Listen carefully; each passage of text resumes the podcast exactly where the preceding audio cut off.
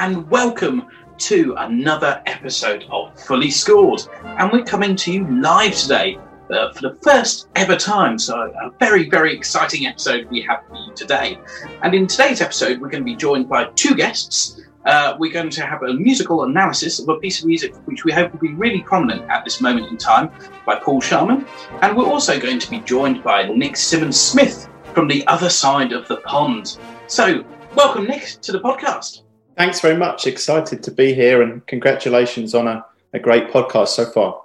Great, thank you. And on a scale of one to 10, how nervous are you feeling about this? oh, about a nine. Great, I'll, I'll beat that one 9.5. uh-huh. But let's get started. So, first of all, let's get to know you. So, could you tell us a bit about where you were born and where you first grew up?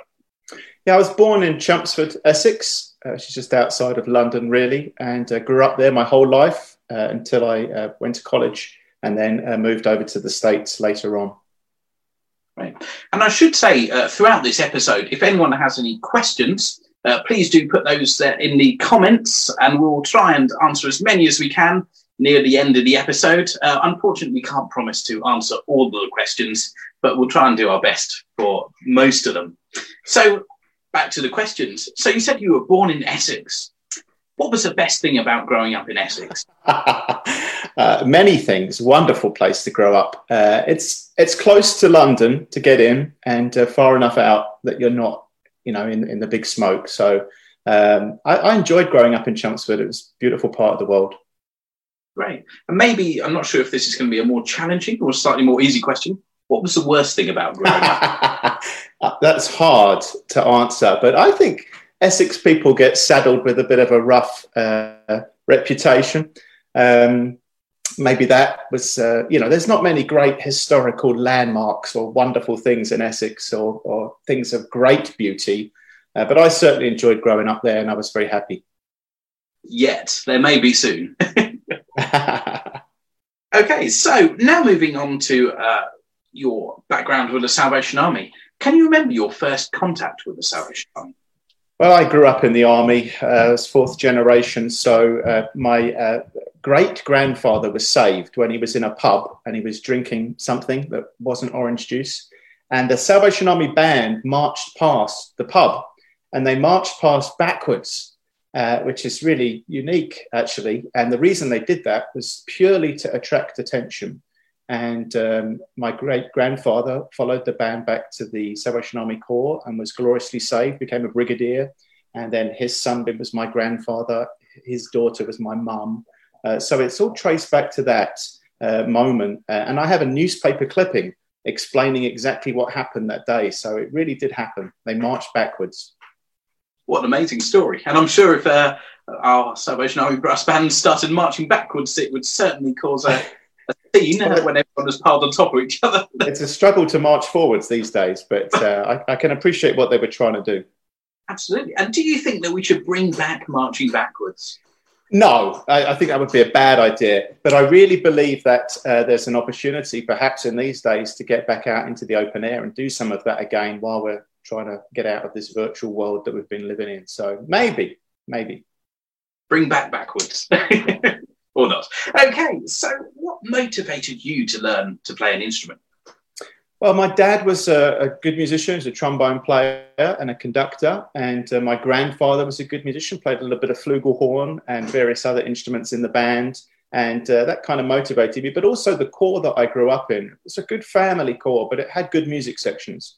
So it was just the thing you did when you were six and a half. You went to learners and you went through the YP band. In those days, it was all boys um, but we had about 30 boys in the YP band, and it was just great fun. I found that uh, I could play a little bit and uh, enjoyed it. It was something that came reasonably easy, I suppose. And, um, and then I had more experiences uh, outside of the army as well, uh, playing at, at, music schools and, and in school and, and some musical theatre uh, things too. So um, it was just a great experience growing up, uh, both in the army and outside. Brilliant to hear. And did you attend many music schools when you were here in the UK?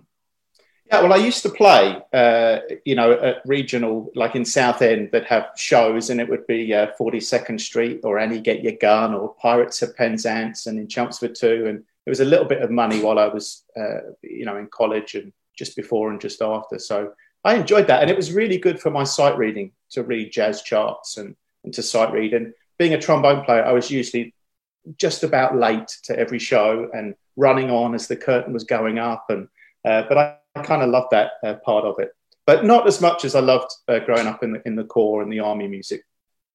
Great, thank you. And uh, as I said in the introduction, you're now living the other side of the pond, as it's affectionately known, a rather large pond. Um, when did you move to the USA?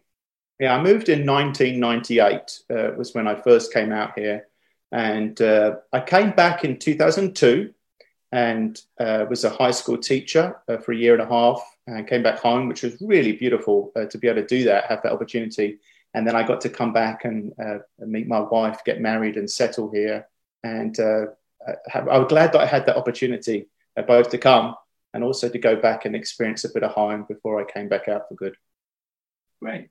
And why did you decide to move across the pond in the first place? Yeah, when I graduated uh, music college, uh, I studied with Michael Clack actually, and uh, Kevin Larson was my roommate, but we, we don't talk about it. Um, when I uh, graduated, I wanted to do music publishing, typesetting, editing, and I really didn't want to teach. I was adamant about it. And I know if you don't want to teach, you really shouldn't.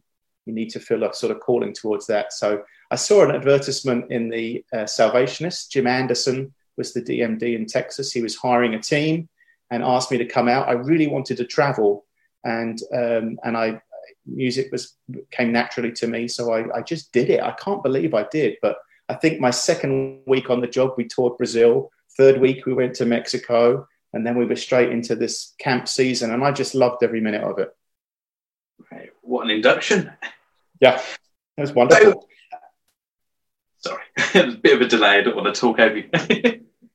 So, uh, your role now is the USA's Southern Territorial Music and Creative Arts Secretary. Could you tell us a bit about what this job involves?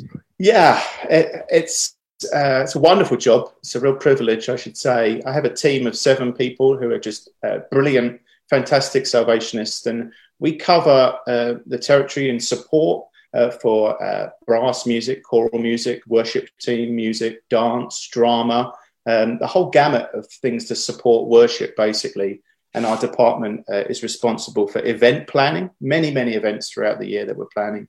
Uh, the education of musicians and artists. Uh, we publish music, we record music, uh, we provide resources for the corps, training, advice, vision. It's a very, very busy department, but uh, we, we all love what we do. And uh, we have, I have a great team. And if anything good has come out of the territory, it's because of the wonderful team that I have working for me. Brilliant to hear. And have you got a favourite part of the job? uh, I, I, love playing, uh, leading the territorial band. Uh, I certainly enjoy that, and uh, have uh, the territorial band is unique in that it's, it's, like a staff band, but it only comes together three times a year. Uh, so, although they're absolutely fine musicians, we come in on a, a Wednesday night, rehearse all day Thursday, all day Friday, then do ministry it's just a different approach to putting a band together and, and, and getting them to gel as quickly as you possibly can.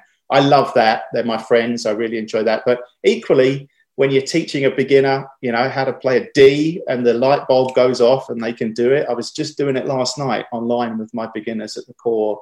Uh, I think that gives me as much satisfaction as anything.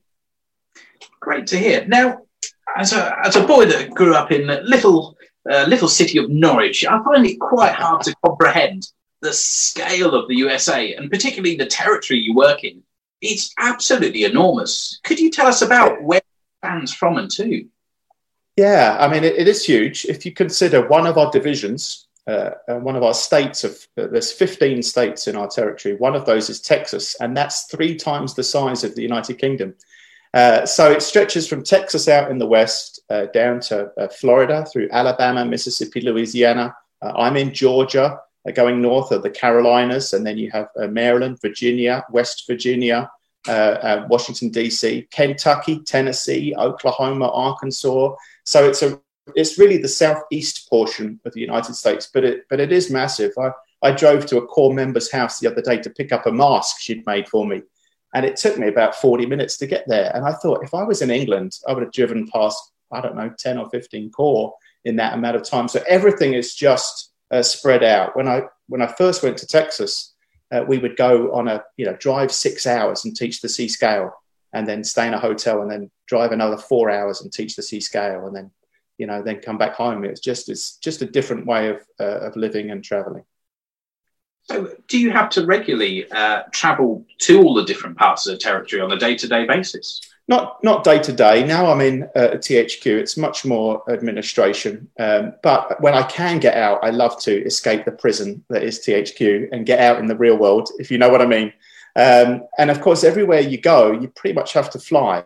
Uh, even if I was to go uh, to uh, Tampa, Florida, which is the next state from Georgia to the south, that's seven hours in the car. So by the time you've hopped on a plane and, and got off, it's about the same time. So uh, when we meet as a territorial band, everybody is flying in, so you can appreciate the expense, uh, but also you know uh, how you bring people together who live just miles and miles apart. It's just a different different way of life. But I should say that every city, and they call every town here a city, uh, has a corps uh, in it. So you know everyone's represented. I have about 400 uh, A salvation Army corps or units in the Southern Territory. I think. Hope I'm getting that right. So it must be a real logistical nightmare to get everyone flying in. I don't know if the flights in the US are anything like here, but do you have to leave an extra day for people to get there just in case they're delayed or cancelled? Or? Just occasionally, if we were rehearsing at noon, someone would come in, you'd have to come in the night before, but usually we start at nine o'clock in the morning, so everyone comes in the night before. And, and invariably there are delays and uh, it just causes havoc, but you know, and, and maybe the flights are a little bit cheaper out here. But of course, uh, in the time that we've just been experiencing, I've not been doing any travel, uh, and nobody has. So it's just a different world we're living in right now. Absolutely. And um, you, I know we've focused on some of the projects that you you do as part of your role, but could you tell us about some of the specific projects you're working on currently? Yeah, well, we're about to publish our American Instrumental Ensemble series, and that's a four part series with an optional fifth. That's the difference from Unity series. Uh, and that gets 16 charts a year come out, and they're real short uh, pieces, and they're graded. So a band knows if they're like a grade two band, they know exactly what they're getting, and there are certain limitations for the composer to write. Uh, those are coming out in, in the next day or two. I'm really excited about that. Uh, and with that is the demonstration recording. And we have viola parts and parts for cellos and everything that you could imagine in that series. So that's kind of a, a big thing for us. Uh, we're trying to plan virtual summer camps uh, in the States, we have, uh, certainly in this territory, we have four to five week summer conservatories. So the kids come residentially, they don't go home, they stay for four to five weeks to learn music. Um, and uh, we've been planning that because we, in many places, they just cannot meet this year. So we're trying to do things online and, and try to do them virtually.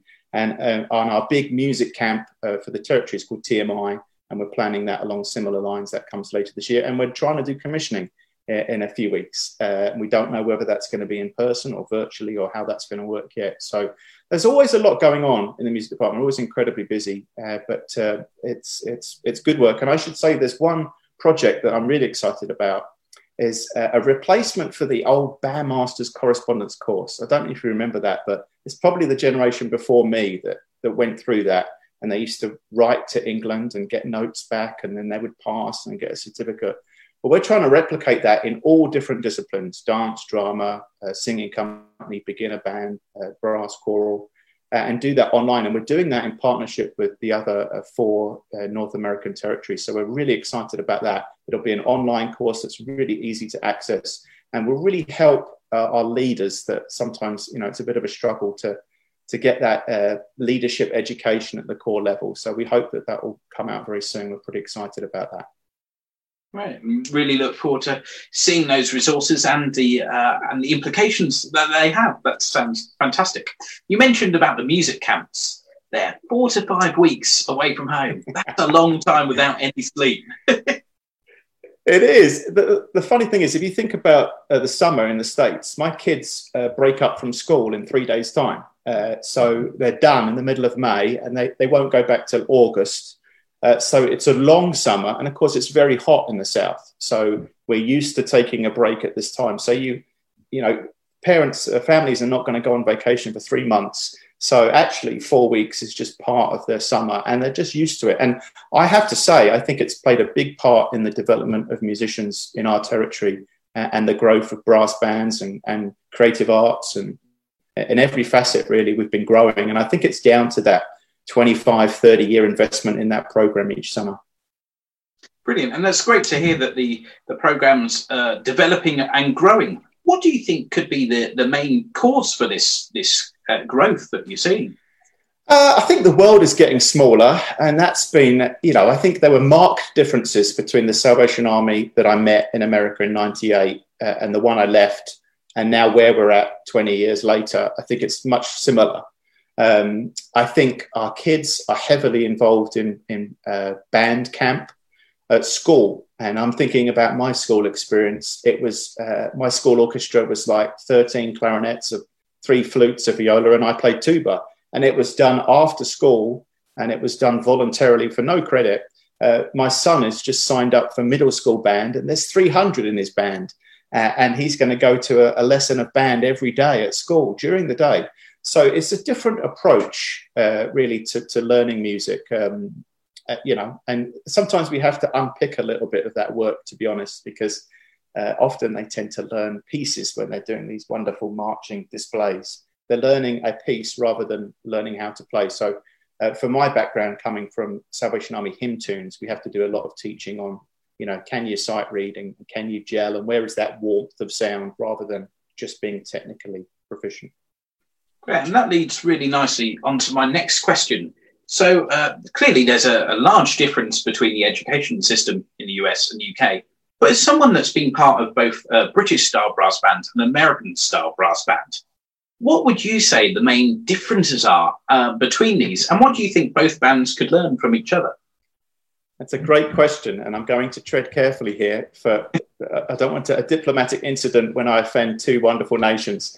Uh, but I should say that uh, certainly the way we learn music is different. Um, and I mean, I grew up going to three meetings on a Sunday, two Sunday schools, two open airs, uh, and we had a roast dinner.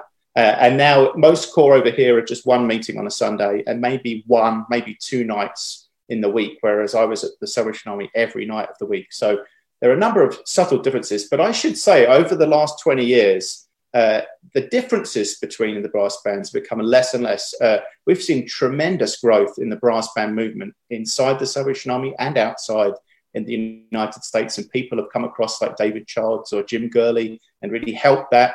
Uh, and uh, the competition is getting better, and uh, for the outside bands, and the Salvation Army bands are just getting better. I, am thinking about uh, my TMI band; has got better every year. So if, if you really want to pin me down on what the differences are, of course, uh, if you're not used to playing uh, a tenor horn, if you're an outside band, often they're a converted French horn player. Uh, tubas are a little bit different. They're not used to E flat and B flat. Uh, so you have to do a bit of work. And I would say sometimes we're a little bit brighter in our sound here, uh, in terms particularly the top end cornets. So you have to mellow that and darken that as much as you can because they're heavily influenced by trumpet uh, playing over here. I'd say that was kind of the difference in terms of what we can learn from each other, you know, plenty always. Whenever we get together, uh, there's things that we can learn. I'm always looking for that warm, uh, rich sound. Uh, that, and of course, in the army, we get to play so many hymn tunes. It's so helpful. Uh, but really narrowing in on that sound is what I would, would want uh, our bands to appreciate from the, from the UK. Right, thanks for your insight there.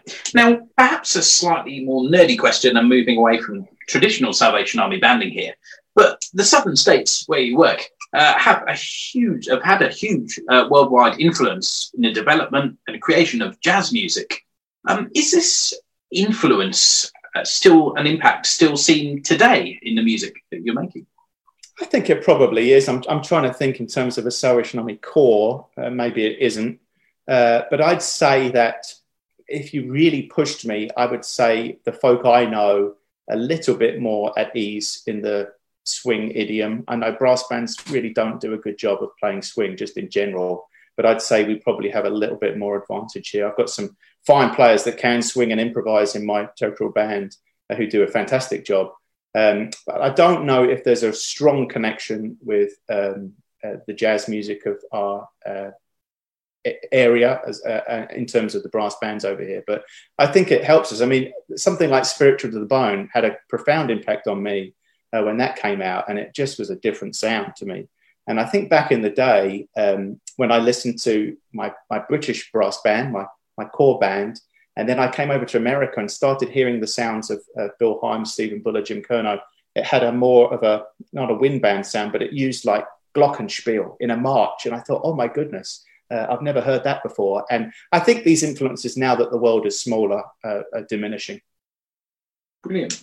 So the next question is focusing a little bit more on yourself. And um, we you were joined us a few weeks ago uh, for our YP Band. We've been having some Zoom chats for our YP Band and having guest speakers on. We've just finished one before this with Dorothy, uh, Dorothy Gates, which is fantastic as right. well. Um, and one of the pieces that we play as a YP Band is your arrangement of the Avengers theme tune, goes down so well with the YP Band, and, and, we love playing it, which is great. So I want to ask you, um, why do you think it is important for Salvation Army bands to play arrangements of secular music too? Yeah, I mean, there's, there's three reasons I write. Usually, someone's asked me to do something, uh, or there's an event coming up and I know I have to do something. But thirdly, I write because I want music to be fun. And I'm really thinking about 15 to 25 year olds in my territory. So if I can keep them uh, coming back to the corps once they've completed college, I think we've got them, maybe for life. You know, then they'll have children and then it'll keep on going. Uh, but we lose a lot of young people 16 17 18 or particularly when they go to college so i'm always trying to make my music fun and there are plenty of fabulous composers that write serious pieces that challenge uh, so i tried to focus in on what will people enjoy playing and because i had such a great time in my corps and i had a fantastic YP band leader uh, who really poured into me fantastic senior band and just great people and i want that for my uh, folks so i often write something that i think will be fun um, to play and to listen to. And honestly, even our territorial band uh, have used the Avengers just in the open air, just to attract people, because I think you know makes people stop and listen. And then you can give them a bit of "Just as I Am" or whatever it might be uh, to really uh, focus in on. But I, would say that I try to write music that's fun. I, I, don't have a lot of time to write, and, and I'm more definitely more of an arranger than a, a composer. But when I do have time, uh, I do enjoy writing something that I think will be fun. Brilliant stuff. And now we're going to move on to our next part of the interview, which is some quick fire questions. Oh, dear. My first uh, quick fire question for you is, is maybe quite a challenging one, but who is your favourite Salvation Army composer? Well, it's a tough one to narrow down. I think if you pushed me, I'd say uh, Les Condon. Great. And have you got a favourite piece that he wrote? Uh, many, but I, I, if you ask me for one, I'd say the present age. I think it has everything. It has drama. It has uh, frivolity. It has that moment that kind of hangs on the cliff edge. Deny thee, never. Um, and it's just masterfully written and really was ahead of its time. And I just I love it. Absolutely. Would you say that was your favourite all-time brass band piece? Oh, Matthew. No, I, it's so hard to think. It depends what mood I'm in. But I think I would probably say just as I am, just because it speaks to me on many levels as a composer, as, a, as spiritually, uh, challenges me, and it's just so well written. I think just as I am would be my all time favorite. Amazing music. Um, have you got a favorite state? oh, um, probably Hawaii. Oh, I was actually looking for state in gas, uh, solid, or liquid. Not really. I had my honeymoon in Hawaii, so special memories. Great. Um, you've got a double-barreled surname. Oh goodness! A favourite part? Which would it be? My middle name is David, and that was my father's name. It's my stepdad's name too. Um, so I think it's. I mean, I like it all. My grandfather was a Simmons. My dad was a Smith, and uh, I'm just delighted to honour both of them by having both names. I was the first Simmons Smith, but now there are four plus two guinea pigs. One step uh, to conquering the world. uh, have you got a favourite president? Yes. Uh, oh goodness! Now all my friends are watching this. Um, I like Jimmy Carter, but I liked him after he was president. Uh, he wasn't very effective, but uh, he's a real uh, Sunday school teacher, and just, just a, he came from Georgia. He's a peanut farmer, and uh, I thought he's a really nice man. What's the best city you've ever visited? I like uh, Rio de Janeiro. It's beautiful. Fantastic. Um, have you got a favourite fast food restaurant? Uh, I don't know if this counts, but uh, there's a place called Panda Express, which is Chinese. Uh, so it is fast. You can drive through. And my son and I like to go there. In fact, it's his birthday tomorrow, and his one request uh, is to go to Panda Express. So we're going to do it. Fantastic. And when you say drive through, I definitely recommend stopping. yeah, it's true. Um, football or soccer?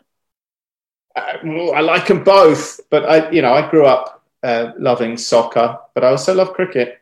So I don't know. I love I love a lot of sport. Well, you must have read my mind because my next question was baseball or cricket. Oh, it's cricket. I think about cricket so much just as I'm walking around. It's uh, you know I really do I do love cricket. But uh, my team, my soccer team is Everton, and my football team are the Cowboys, and my baseball team are the Texas Rangers.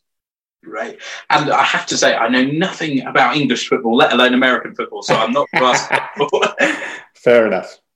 Um, in your opinion, what's the worst animal? I think wasps are a bit annoying. You know, I don't want to be stung by them. Yeah, I'd say wasps. Fair play. Um, if you had to name a dog right now, this second, what would you call it? Roger. Great. Have you got a favourite symphony? Symphony? Mm. Yes. Um, I would say uh, I quite like Tchaik 5. Uh, no, I'd say Shostakovich uh, 9, probably. Mm, great. Both good choices. And now, uh, flipping to the other side of music, have you got a favourite jazz artist? Uh, I like Jamie Cullum because uh, you know I, just, I, like piano music. So uh, if you include Jamie as jazz, he's kind of uh, does a little bit of that. I like Jamie. Great. If you had to have one brass instrument wiped from the face of the earth permanently, what would it be? oh, I'm going to upset a lot of people, but uh, I think we could all live without the baritone, couldn't we? Well, you hear, heard it here first. Um, now, we don't often get into serious political debate on this podcast, but oh my goodness. Today, um, we're going to. Um, who do you think would win in an arm wrestle between between Donald Trump and Boris Johnson? Oh, I think uh, Donald would. I think Donald would say he's, you know, brilliant. It's great. And uh, Boris would probably be waffling a bit. So I, you know, I don't have an opinion on either people, but uh, I imagine the Donald would have that one. Great. Maybe if we do another live episode of the podcast, we'll uh, we'll ask them to join us and see who wins. Social. I love it. um, if you had to have one superpower, what would it be? I'd like to go back into time, uh, back in time. I love history, and I'd like to revisit really uh, times of my life. I'd love to do that. Oh, a, a very profound answer there. And my final quick fire question. Hallelujah. What is the square root of 88? Um, uh, uh, uh, four. Not quite. It's nine point three eight. That's right. That was, that was my next guess. So unfortunately, you uh, you now have to leave because you got that wrong. Thanks very much, Matthew. Appreciate it. Uh, we really enjoyed the interview. Thank you for your time. It's been great. And if you stick around, we'll be putting you to the test in Mastermind at the end of this episode. It doesn't get better than that. Um, and now we're going to move on to our next segment of the podcast. And we're going to be joined by uh, Paul Sharman, who's going to be talking us through one of his pieces that he's uh, he wrote a few years ago. And we hope that this piece is going to be particularly prevalent in this time. And the piece of music we're going to be looking at is Everlasting Hope. So, first of all, Paul, thank you ever so much for joining us. Matthew, good to be here. And second second trip to Fully Scored. Absolutely, it's great to have you back. And we had, of course, in our oh, let's test my memory now, and I think of our second or third, yeah. third, third episode. Third, third, yeah. we, we, had you on for an interview, so it is great to have one of the fully scored family back back with us. So, as I said, uh, we're going to be uh, doing an analysis of Everlasting Hope. Now, before we start to look at the music, could you tell us a bit about the context of the piece? Yeah, the piece was written um, at the request of Gavin Lamplough, who's the bandmaster at Birmingham Citadel. Uh, Birmingham was my home corps, um, and he, he wanted a piece for the 120th, I think it was, um, um, anniversary concert. Um, and the idea for the piece was, as well as a, um, a, piece for the band, would be a tribute to Gavin's father, Graham Lamplough, um, who had been the bandmaster before him, and very sadly had been very ill and and had died um, not long before the concert um, um, was due to be due to be played, due to be um, yeah the concert was on, and um, the idea was when Graham was very ill, when people were visiting him in, hospital, the one line he used to say to them was strength for today and bright hope for tomorrow. That was what Graham would say um, was always the reaction to people um, visiting him that God gave him strength for today and bright hope for tomorrow. So Gavin wanted a piece that would um, encapsulate that really. So using um, little phrases of great is thy faithfulness, but mainly taking the four bars um, from the verse um, that, that, that, gave those words. Brilliant. And uh, if we now start to look at the music, uh, first of all, we have the introduction. Could you talk us through the idea of this introduction? Yeah, so the, the, the, idea of the introduction, the first the first two bars are a quote from from Great is Thy Faithfulness that comes actually right at the end of the um, of the melody um, of, of, Great is Thy Faithfulness. So you that rising and falling, um, Great is Thy Faithfulness, then that comes again. The idea behind this, as we'll hear later on, is while we're focusing on strength for today and bright hope for tomorrow, actually it's bookended by the fact that God's faithfulness is there all the time. So you've got great is thy faithfulness, that little quote there, which then is repeated, and we'll hear at the end the same thing comes again. Um, so while we're talking about God is with us today, God gives us hope for tomorrow, actually his faithfulness is with us all the time. So that was the idea of using that to get that in people's minds right at the start. Um, and then that introduction flows through um, and leads us into the original melody that we have at letter A. Um, and I think we're going to hear that, um, the, the, the, the melody at A now.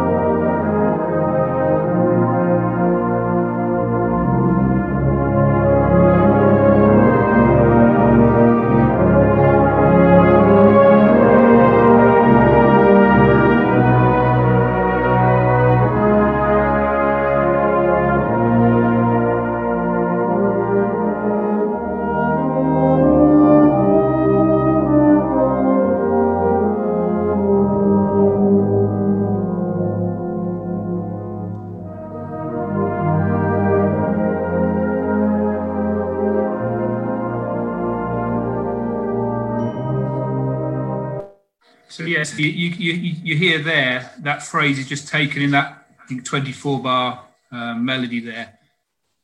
Um, 16 of the bars are really derived from that one um, line of verse and then just sort of playing around with it a little bit so that you get an original melody on the whole, but it, it, it does sound like something else that you've heard because you are associating it with those words. And it was very much um, that line that I wanted to hang the piece on. Um, so yeah, this this phrase really, if we're taking the piecing stages, this is the um, strength for today section, if you like, throughout this, and, and that melody um, really tries to encapsulate that at this point. Great and beautifully profound music. And uh, if anyone is interested, the recording that we're using is the Birmingham Citadel Band recording. Of course, it was written for, recorded in 2014, I think, one of my first things with the band, I think that was. And also, uh, if you do wish to follow along a score at home uh, in the future, you can download the score from the Salvation Army Music Index, and there is a code, I believe, for a discount on that if you wish to study this music as well. So we've just heard section A. Uh, now we move into section B. Could you tell us a little bit about what happens here uh, in section B? Yeah. So um, as I've said, the piece was is split up into sections, and it was a piece for Birmingham Citadel Band and about Birmingham Citadel Band, as well as being a tribute to Graham. And the idea at, at, section B, we've moved in from the strength for today's section, and, and, and letter B really is looking backwards a little bit, looking those that have um, gone before um, in the band, uh, members of the band that have built it up to what it is today, um, and obviously now within that we include we include Graham um, as somebody that had put so much into the band, and uh, and this was what we're looking at at letter B, and if you look at the flugel line here at section B um, again, it just looks like a um, just those fists going up. But actually, what what the idea there is that I, that is actually the the last post um, put into the minor key um, and put across the bar in three four. So those five those first four bars in section B are actually the last post in, concert C minor. Um, which so we, we, we're looking backwards. We're looking back um, to those that have gone before. And then to even um, emphasize that even further, the next bar, so bar five, where the euphonium and the flugelhorn come in, um, that is um, a quote from Sine Nomine, so for all the saints who from their labours rest. Again, quite well disguised, and probably without knowing that, you wouldn't automatically pick it up. But it was there because we're looking at, at those people um, that had gone before. And I think it's worth saying that I think in initial discussions about the piece, there was perhaps talk of uh, multimedia photographs going going up above it. And, and at that point, whereas section A was the strength for today, looking at the band today, section B is very much looking back at those that have gone before. Great. And let's have a listen to section B now.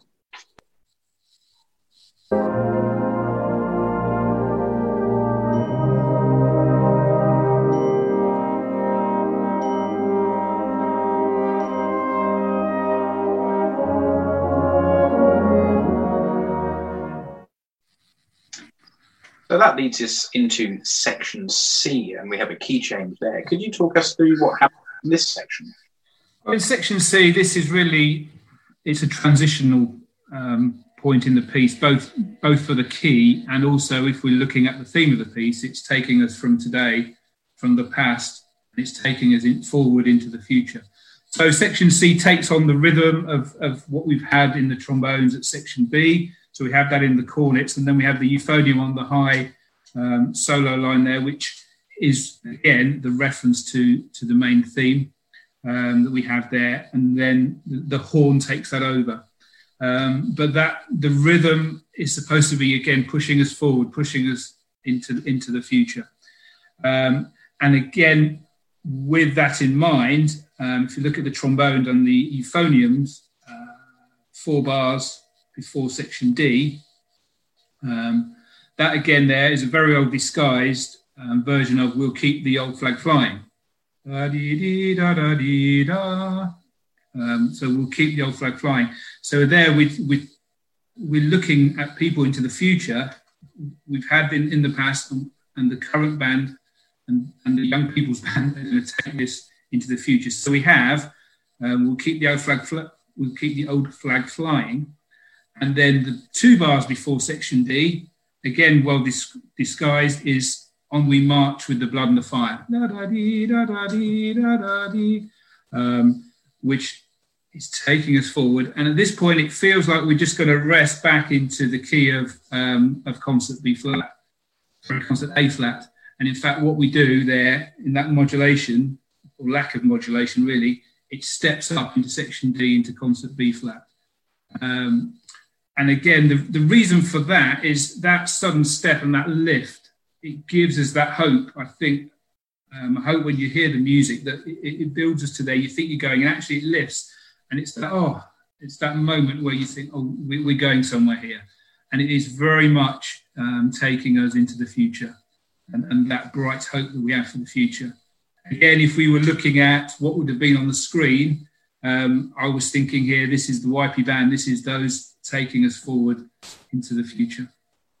Great, thank you. And as you said, then we're lifted into this key change. Um, in the school, we marked Grandioso at D. Could you talk us through what happens in this section?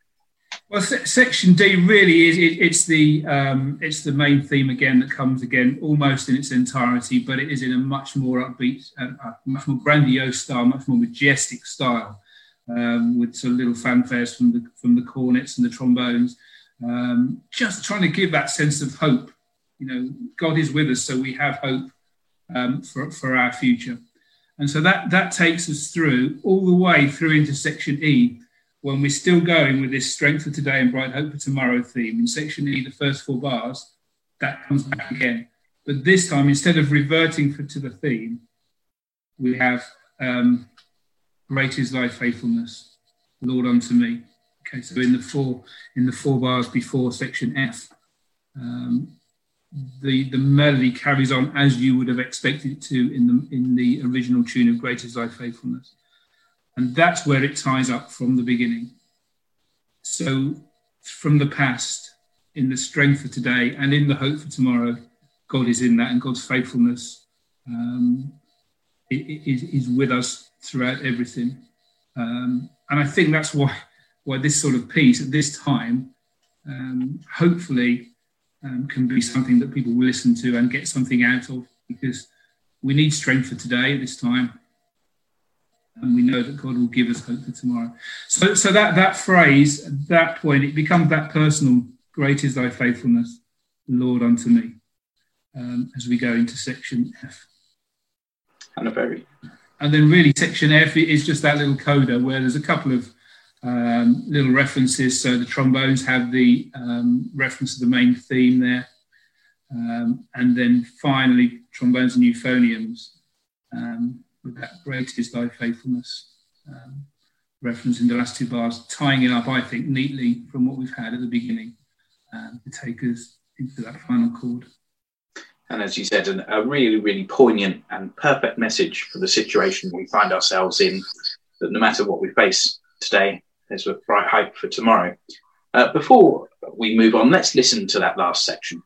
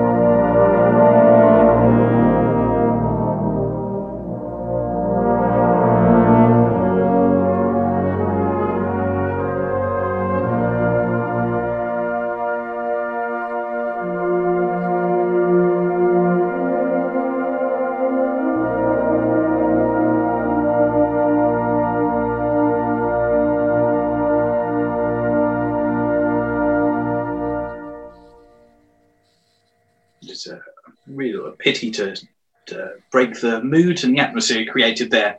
But thank you ever so much, Paul, for your insight into the music, and also thank you for the music and the message it contains.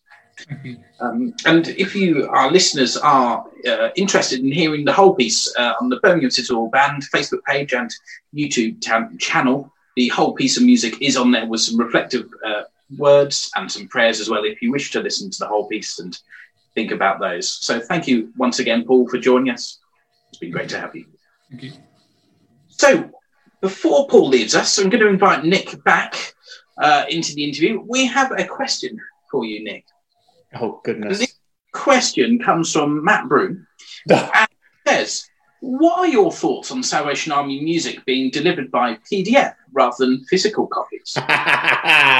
Cheeky boy, Matt's one of my boys, and he knows that I'm really trying to get music uh, delivered uh, really sensibly and efficiently and cheaply. But it's not easy because of copyright. And uh, I've worked together with uh, uh, Trevor uh, Caffull, and we, we have a plan going forward. And the music secretaries over here and in the UK, where it's going to happen one day, but you've got to be careful how you distribute music so that we don't make illegal copies of it, right? Absolutely. Great. Thank you so much. And uh, if you do have any more questions, please do continue to type those in the comments and we'll try and answer if we have any more at the end. But without further ado, I think we should head into band masterminds now.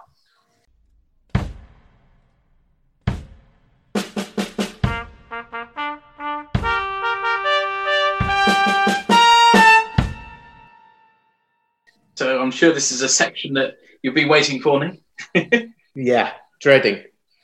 All the best. So uh, you said you were about an out of 10, you were maybe a nine in terms of nervousness for the interview. How nervous are you for Bandmastermind? Yeah, about t- 10 and a half.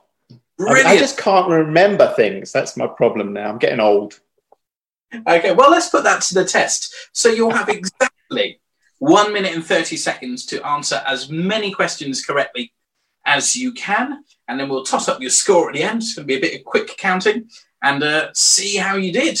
So, without further ado, Nick Simmons Smith, are you ready to play Bandmastermind? Yes. Well, your time starts now. What year did Dr. Stephen Cobb take over as bandmaster of the International Staff Band? 1994.